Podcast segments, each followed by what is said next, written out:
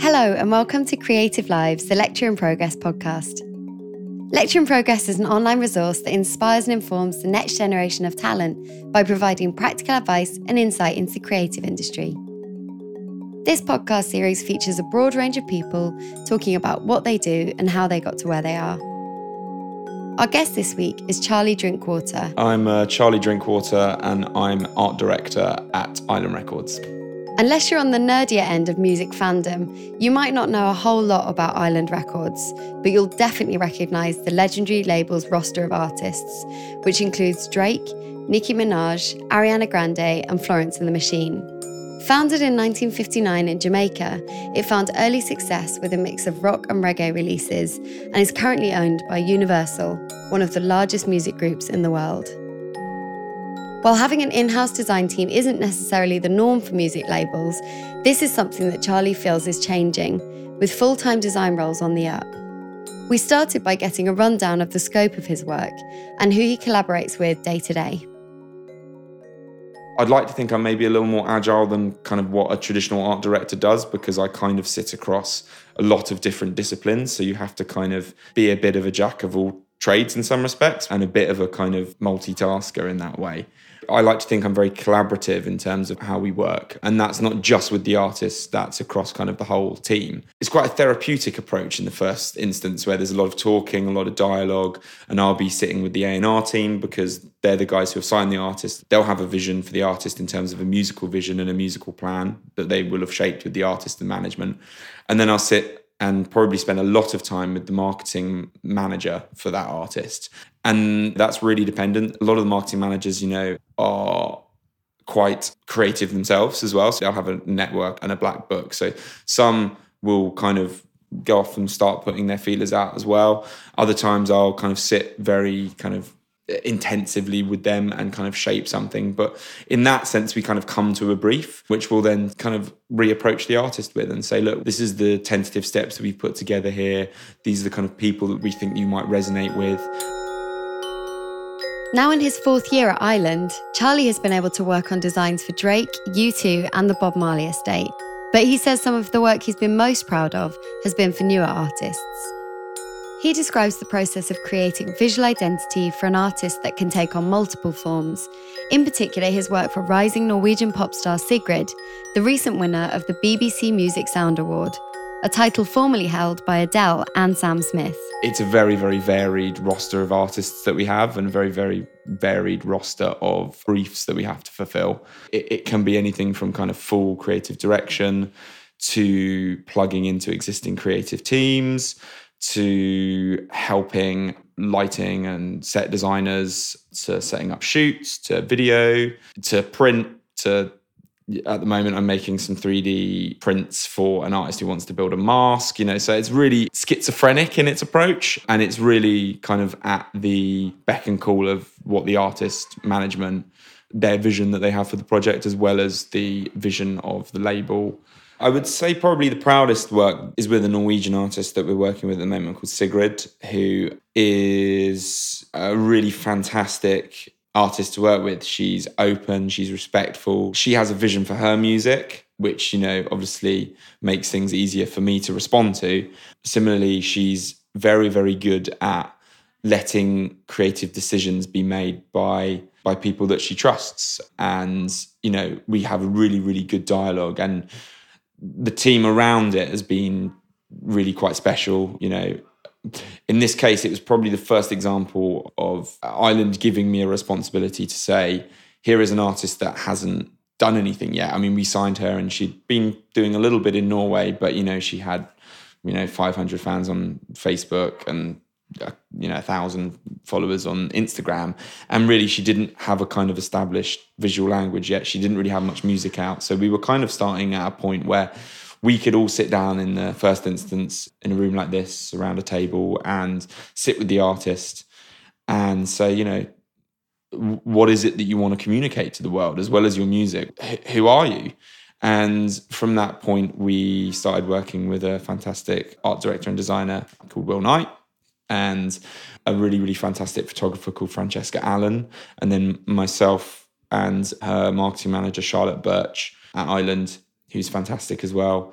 We've kind of been a, a core creative team in, in that respect. Um, there's an, also a, a, really great animator who's been doing a lot of her lyric videos called Gemma Yin Taylor.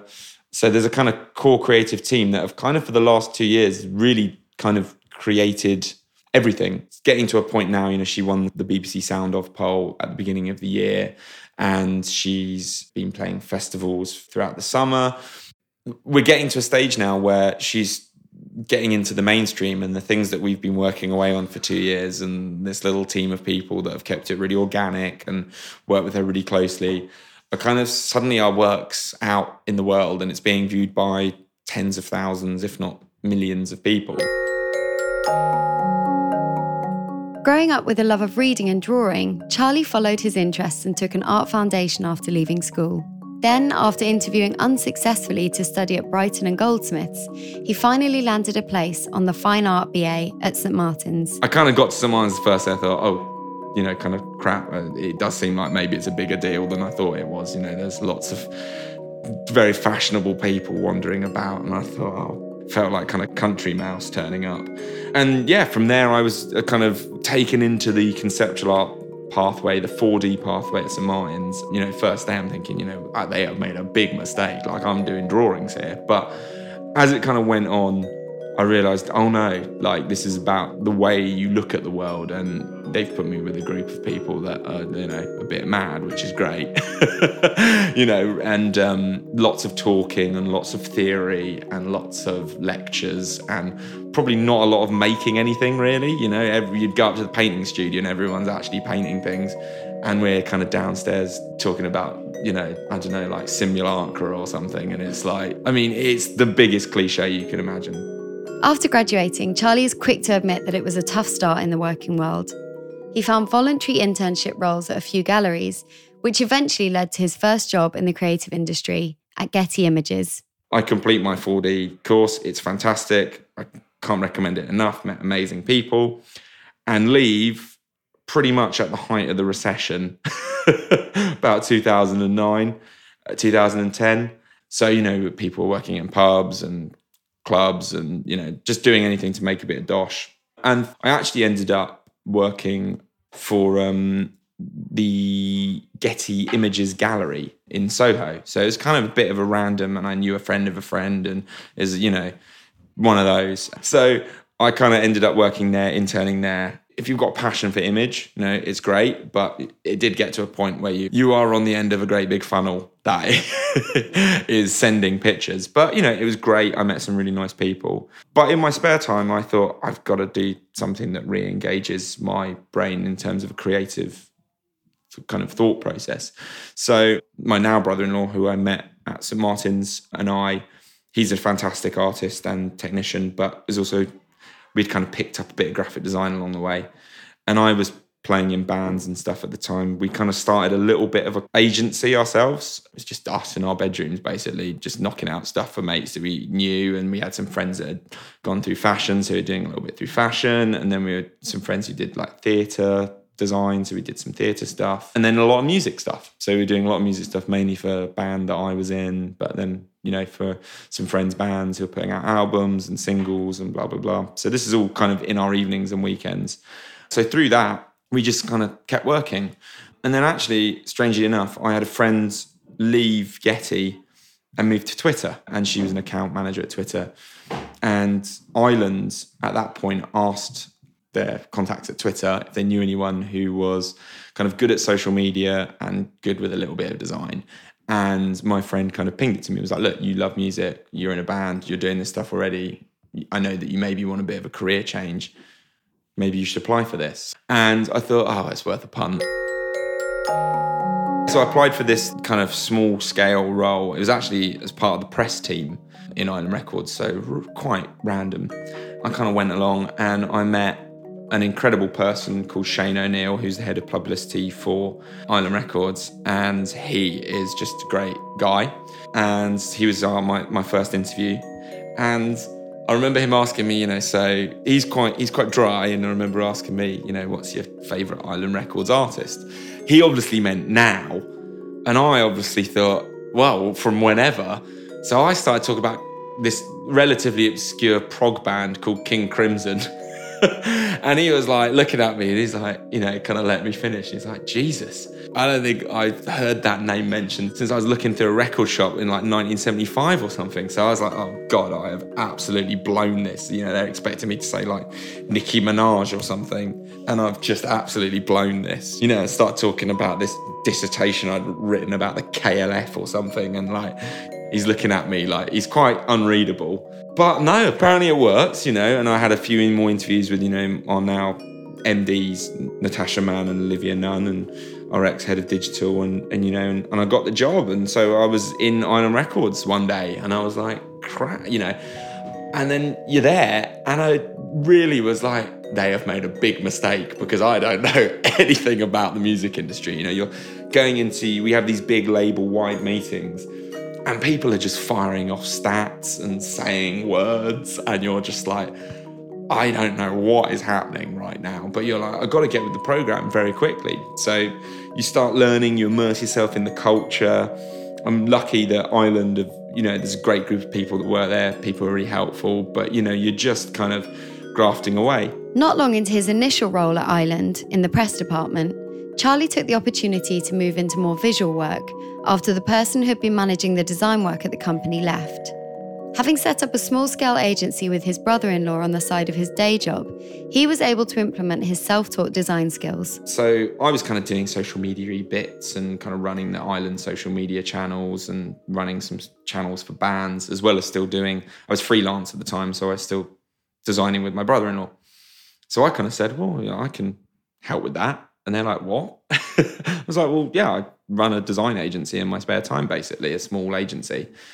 And then it's kind of gone from there, really. So it's kind of from from that period onwards, I was in a really unique position where I kind of got to invent my job a little bit. And, you know, hopefully through my hard work and my my kind of grafting, I've kind of been able to kind of carve out a bit of a niche. And then kind of about a year ago, I kind of saw the need to kind of maybe try and solidify it a little more. We we got a, a, new designer in, a guy called Ollie Collins, who's fantastic. And we thought, well, you know, we should probably solidify this into something a bit more official rather than just like two blokes. so we kind of gave it this fledgling name of Studio Island. Really amazingly and really receptively, you know, Island have been really receptive to that and have seen that we're kind of becoming a more important part of the business and creative is becoming a more important part of the artist's kind of story and what a label can now offer an artist in this kind of age of independence. Looking back, Charlie is now grateful for his early experiences, even in roles that didn't quite fit him at the time. When I came out of the art, art college and thinking, oh my God, I've spent four years just like arsing around, like, you know, discussing whether a chair is a tree or something. And you think, my God, like it seemed so important at the time, and now it doesn't seem important because, you know, you've kind of come out of this fog of like everything's artistic to the real world where people are like, well, no, it isn't. No one actually cares about, you know, uh, you know, about the latest John Bock performance piece. And then you suddenly realize, oh no, wait a minute, like what they've taught me there is to like a set of skills and a set of ways of coping and a set of, of skills that teach you how to look at the world in a different way. And actually, you start to realize that the thing that is marketable and the thing that is important is your brain. And I think I was lucky in the sense that I know this sounds really stupid, but the job that I was working in, whilst interesting, was a job that I didn't love. And it was a nine to five for me. I didn't take my job home and that's very different now you know. Now i'm constantly thinking about my job and i you know i go to sleep thinking about it and wake up thinking about it. And maybe it's too much sometimes but that 9 to 5 allowed me to have a kind of routine in the day and allowed me to kind of go to work get my stuff done. But at the same time kind of like you almost kind of had like a internal monologue going on in the back of your head because you're doing something relatively repetitive kind of sending pictures to people you know. It doesn't really take loads of brain power. You're kind of in an administrative role. So that I knew that five o'clock I could get out of work and I could go to make some music for two hours. And then I could come back from two hours and then work on some design work. I mean, it makes you very tired because you're often going to bed really late, but kind of means that like you're you're finding a flow again. For a long time after i left university and hopefully this is useful to whoever's listening but i found it really hard to kind of find a creative flow and i found it really really tricky to kind of make things. I was like my god like you know i don't have the space or i don't know what i want to make or why would i make it because no one's even looking at it or and actually going probably into more of a brief led kind of profession where you know you're responding to someone's ideas has really helped me because it's like, oh, there is a purpose to this creativity. And actually, it's helped me get back to a point where I make things for myself again because you're like, it doesn't actually matter that maybe you're just making it for yourself. You know, it's important to you. So it was a bit of a kind of shonky start, but um, I wouldn't have changed it. It, it was, it was, it was great fun. Lastly, we asked Charlie his advice for anyone wanting to work with design and visuals for music including the ways you can make yourself known to commissioners as a freelance creative. I think it's so hard because, you know, I know so many incredible people that have come out of university and have gone into a creative job straight away and excelled or started something themselves and excelled and know everyone and you know have an incredible network of contacts. And that wasn't me really. And i would just say you know don't feel like you need to rush. There was a point you know I got to like 26 and I remember turning around to my girlfriend at the time and being like, my God, like, and you're suddenly seeing your contemporaries doing quite well and your peers doing quite well and people doing incredible things. And, you know, it's really hard when you're maybe you feel like you're back a few blocks. The old green eyed monster comes out because you're so happy for your friends and your contemporaries. You, you, you feel like, my God, they really deserve this because they are so great. But there's a little bit of like, my God, like I'm not doing it. Crap. Like, what am I doing? I'm working this kind of pretty boring nine to five and my creative endeavors are not necessarily paying dividends yet. And you kind of feel like you're bashing your head at the brick wall and you don't know anyone and everyone seems to know everyone else and all this kind of stuff. And all those pressures start to get into your brain. And I would just say, just try so hard to just put that out of your head and just concentrate on the things that you enjoy and things that you're good at and just keep saying yes and just grab opportunities and just be a nice person and don't say yes at the expense of yourself. You're a good judge. You can say, you know, maybe this won't pay me loads of money, but maybe I really like this dude and he's doing some cool stuff and I'd like to be involved in that or whatever. But just don't feel like you need to rush because every time you're doing something and every time you're making something and every time you read another book or do a bit more research, you know, you get in there. And um, I only really feel like I'm just starting to make the best work that I've ever made. And I think the experiences of what I did or didn't do in my 20s have shaped that. It's made me more rounded. It's made me better able to respond to briefs. It's made me better able to work with people. It's made me better able to respond to criticism. So don't feel like you need to be like, I'm an art director and I've just left university a lot of people are nine times out of 10 relatively reasonable if you explain why things can't be done. Two, I think have a passion in music as well as design. Be interested in the history of the design of music, be interested in pop culture. If I'm commissioning, show me something unexpected, you know, show me something that I wouldn't necessarily think of myself. Do not be afraid to present something that is not like everything else. I think that's something that's really upsetting in music design occasionally is how inward looking it can be and how you see the same old tropes recycled over and over and over again. So, do you know what? Perhaps if we're doing a pop project, show me something that doesn't necessarily look like every other pop project. I think also be immersed in live music, be immersed in, in the experience of music, I think is really important still, going to shows. And also remember that when you're being commissioned and when you talk to an artist, they're an artist too. You know, you're two artists together, and when you recognize that, you can really create some fantastic stuff.